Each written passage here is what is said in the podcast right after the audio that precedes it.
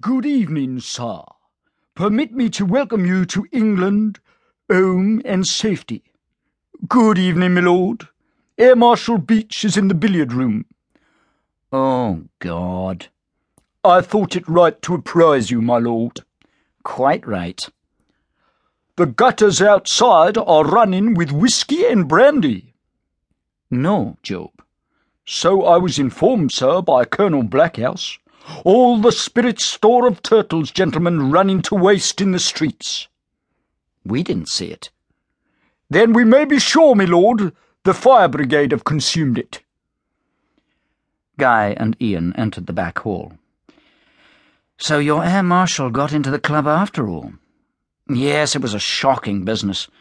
They held an election during what the papers call the Battle of Britain, when the Air Force was for a moment almost respectable. Well, it's worse for you than for me. My dear fellow, it's a nightmare for everyone. The windows of the card room had been blown out, and bridge players, clutching their score sheets, filled the hall.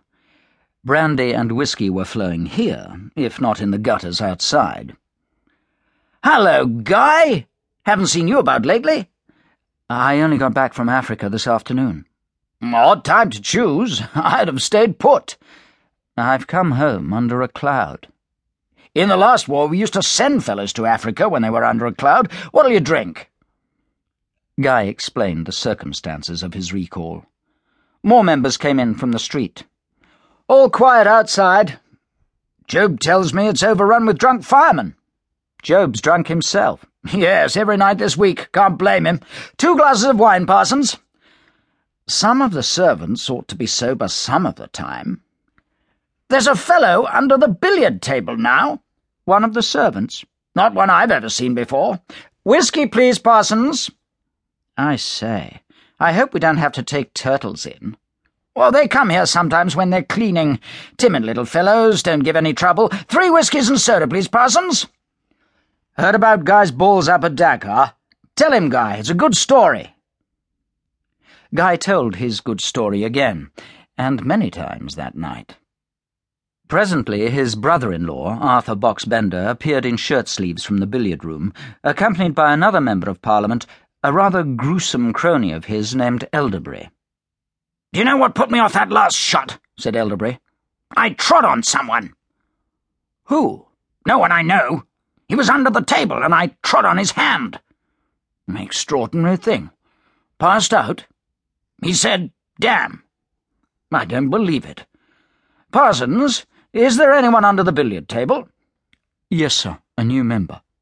What's he doing there? Obeying orders, he says, sir. Two or three bridge players went to investigate the phenomenon. Parsons, what's all this about the streets running with wine? I haven't been out myself, sir. A lot of the members have been talking about it.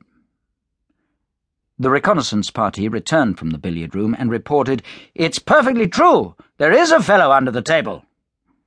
I remember poor old Binky Kavanagh used to sit there sometimes. Binky was mad. Well, I dare say this fellow is, too. Hello, Guy, said Boxbender. I thought you were in Africa. Guy told him his story.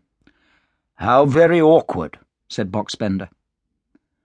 Tommy Blackhouse joined them. Tommy, what's all this you told Job about the streets running with wine? He told me. Just been out to look. Not a drop in sight. Have you been into the billiard room? No. Go and have a look. There's something worth seeing. Guy accompanied Tommy Blackhouse. The billiard room was full, but no one was playing. In the shadows under the table lurked a human shape. Are you all right down there? Tommy asked kindly. Want a drink or anything? I'm perfectly all right, thank you. I'm merely obeying the regulations. In an air raid, it is the duty of every officer and man not on duty to take the nearest and safest cover wherever he may be. As the senior officer present, I thought I should set an example. Well, there's not room for all of us, is there? You should go under the stairs or into the cellar. The figure now revealed itself as Air Marshal Beech. Tommy was a professional soldier with a career ahead. It was his instinct to be agreeable to the senior officers of all services.